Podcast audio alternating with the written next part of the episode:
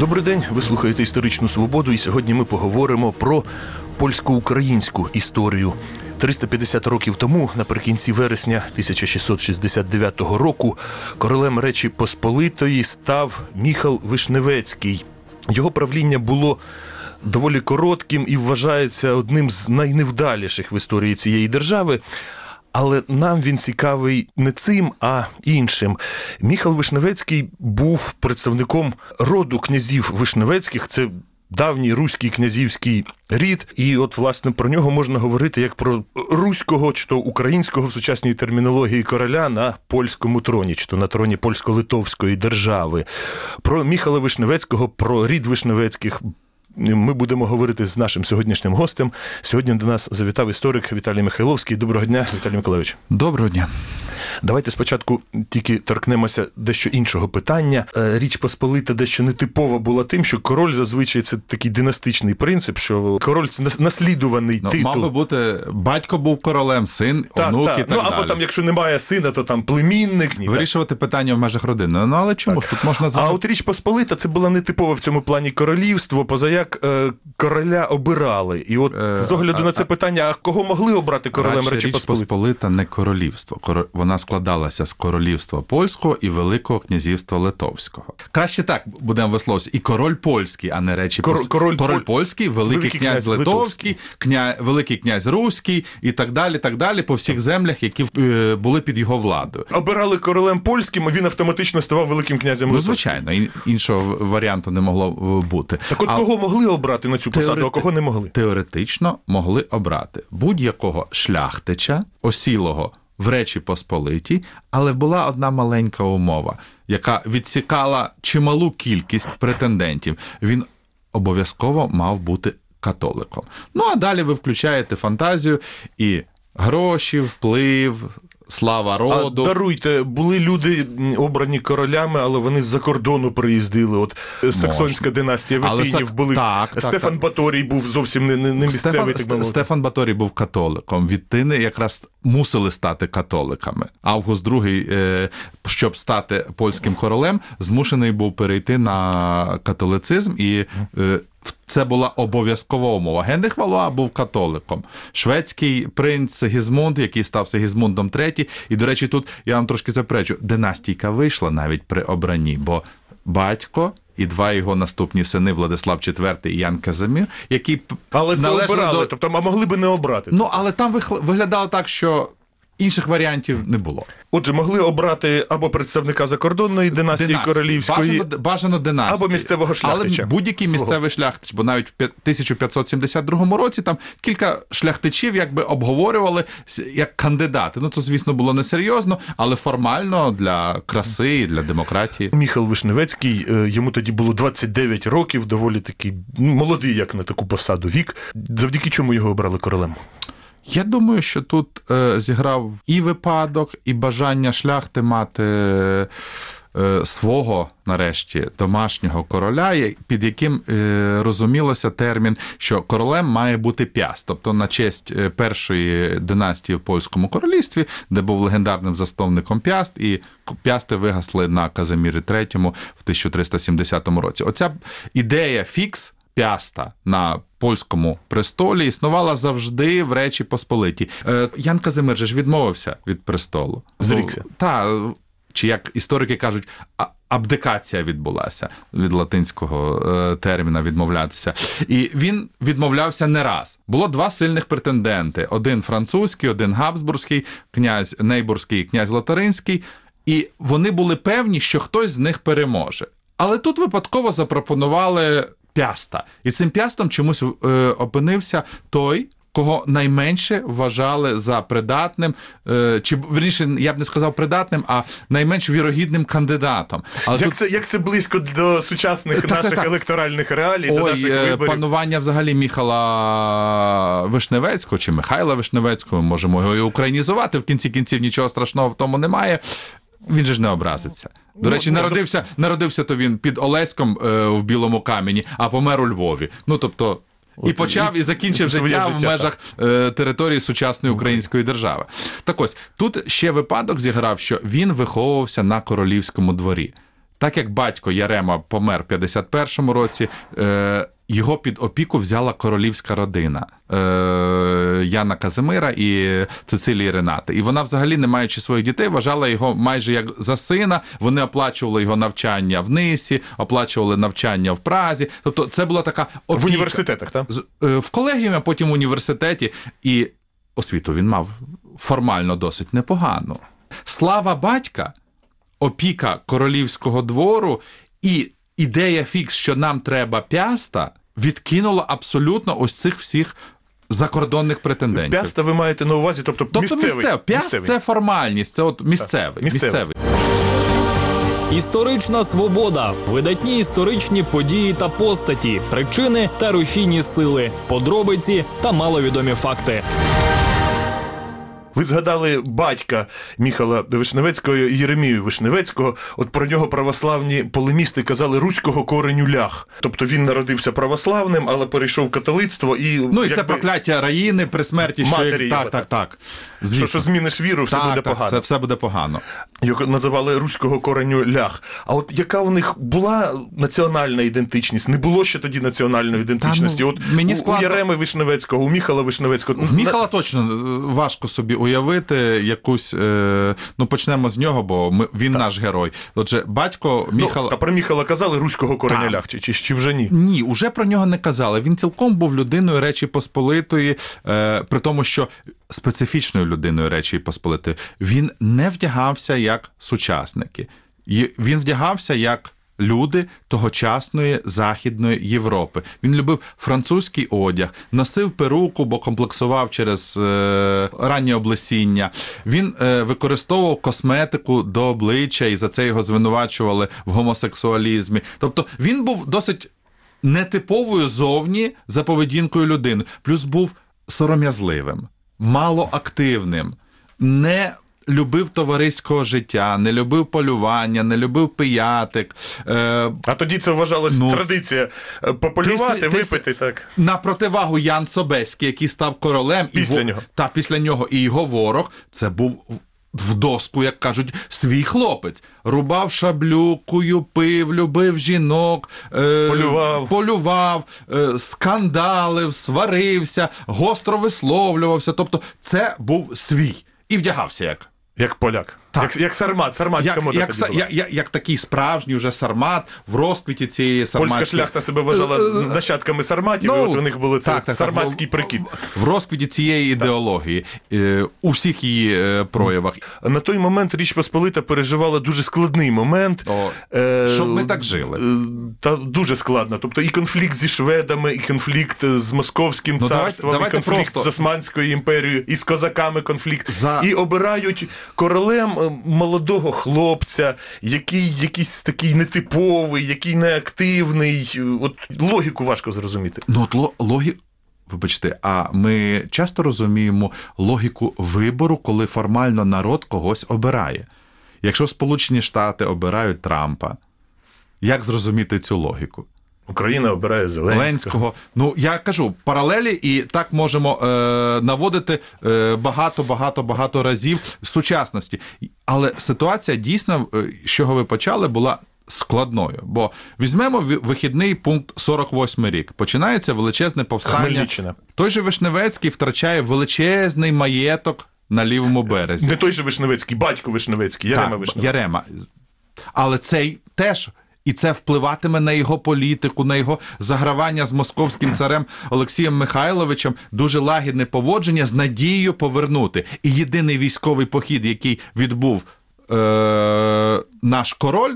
Про якого ми говоримо, Михайло Вишневецький, це якраз був похід 63-64 року на лівий берег, коли Ян Казимир прагнув повернути в ці втрачені території, а він сподівався повернути свої маєтки. Далі потоп, Швеція, втрата величезної території, повернення цієї території за Олівським миром е, зі Швецією в 60-му році. Тільки но закінчили. Козаки не давали забути про своє існування і самі сварилися, ділилися, підпорядковувалися чи Москві, чи е, султану.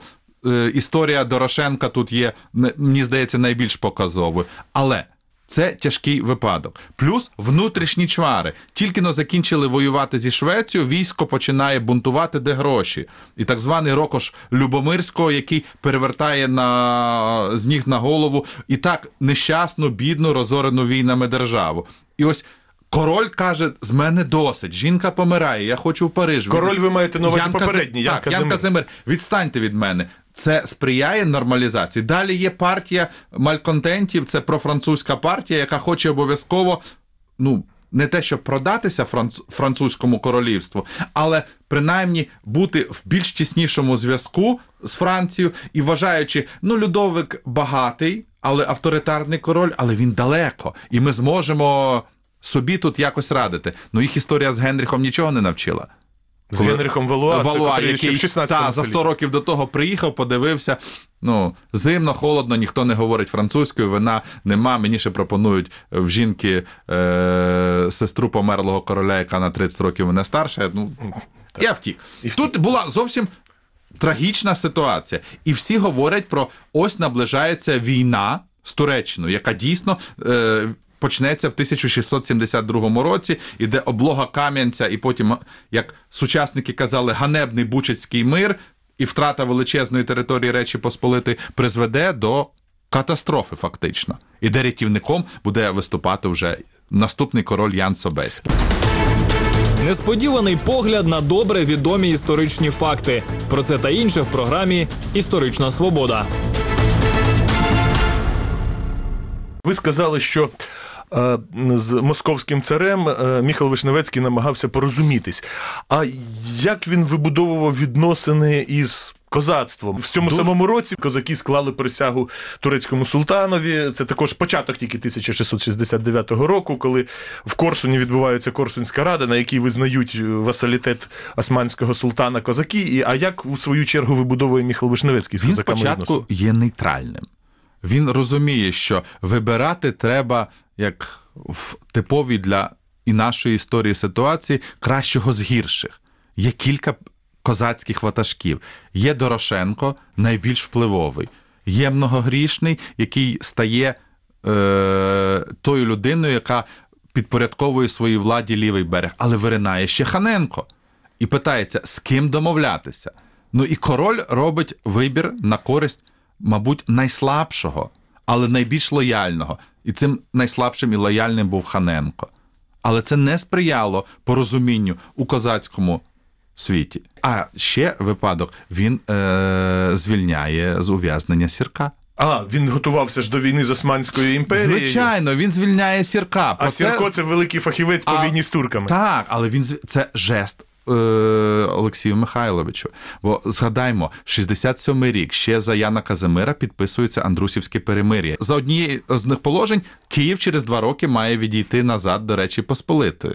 Ну, але все, що трапляє до московських рук, ви знаєте. Це складно виривається е, назад е, до попередніх власників. То Міхал Вишневецький не є тим, хто наполягає на тому, щоб Київ, маючи свій приватний інтерес, сподівання вернути, можливо, чи якось компенсувати ті втрачені величезні задніпрянські маєтки. Його батько Ярема Вишневецький уславився такою своєю безкомпромісністю щодо Хмельницького, щодо повстання, яке очолив Хмельницький. Якщо б була партія при дворі, яка виступала за якийсь компроміс, то Ярема Вишневецький казав, що, що тільки вогнем і мечем маємо придушити оцю Хмельниччину.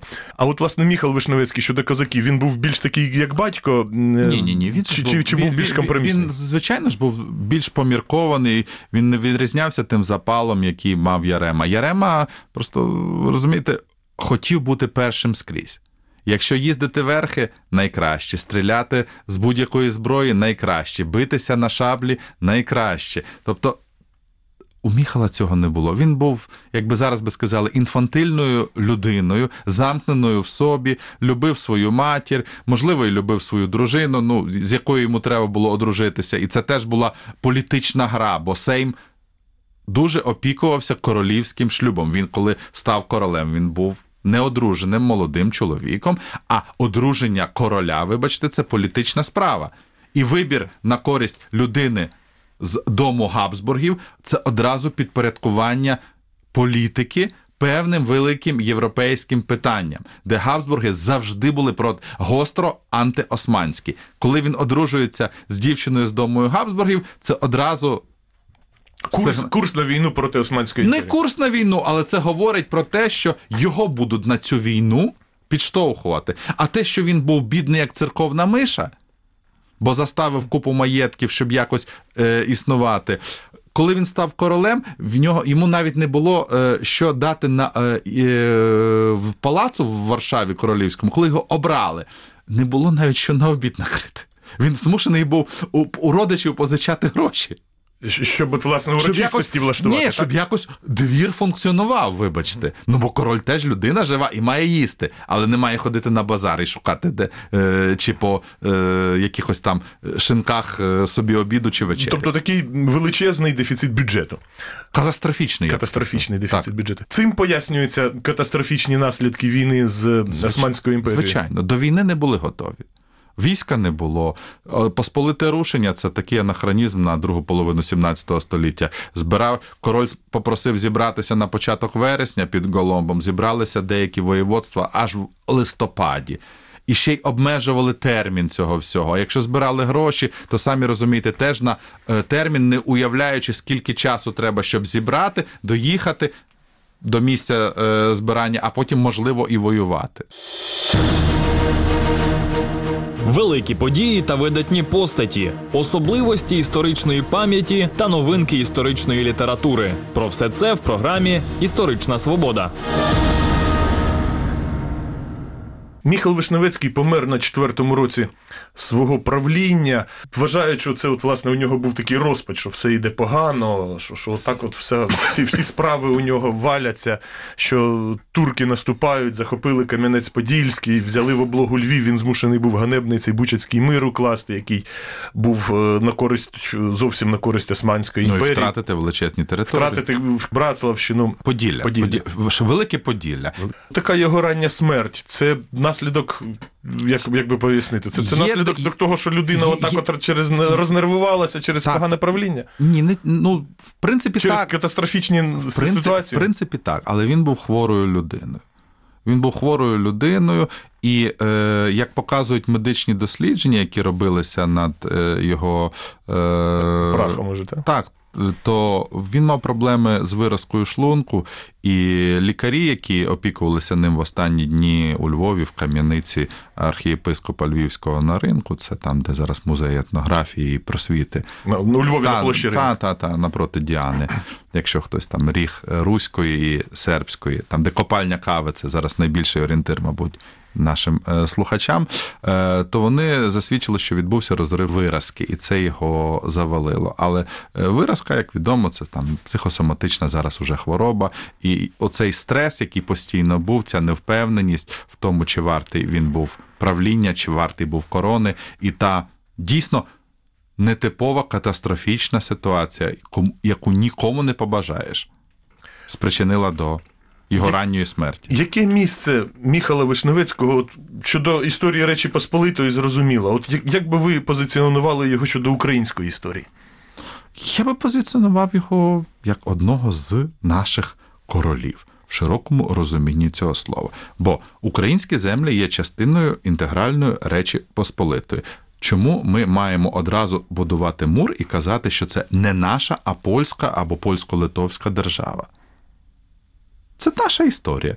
Наша історія. Немає ще ось іншого варіанту подивитися на це. От коли ми спокійно ставимо, а те, що ще він Вишневецький, а Вишневецький це стара руська родина з роду Рюрика, а не Гедеміна, як показують генетичні дослідження усіх нащадків Рюрика і Гедеміна. Цей проект існує вже там близько 10 років і е, досліджують ДНК. Тому це наша історія. Тобто, Від- фактично, це останній київський Рюрікович, на, Так. але, але на Варшавському престолі. Так, на Варшавському престолі. Тому це Дя- наш король. Дякую. Це була історична свобода. Із істориком Віталієм Михайловським ми говорили про короля е, польського короля Міхала Вишневецького, який, власне, був коронований 350 років тому, наприкінці вересня 1669 року. Передачу провів Дмитро Шурхало. На все добре.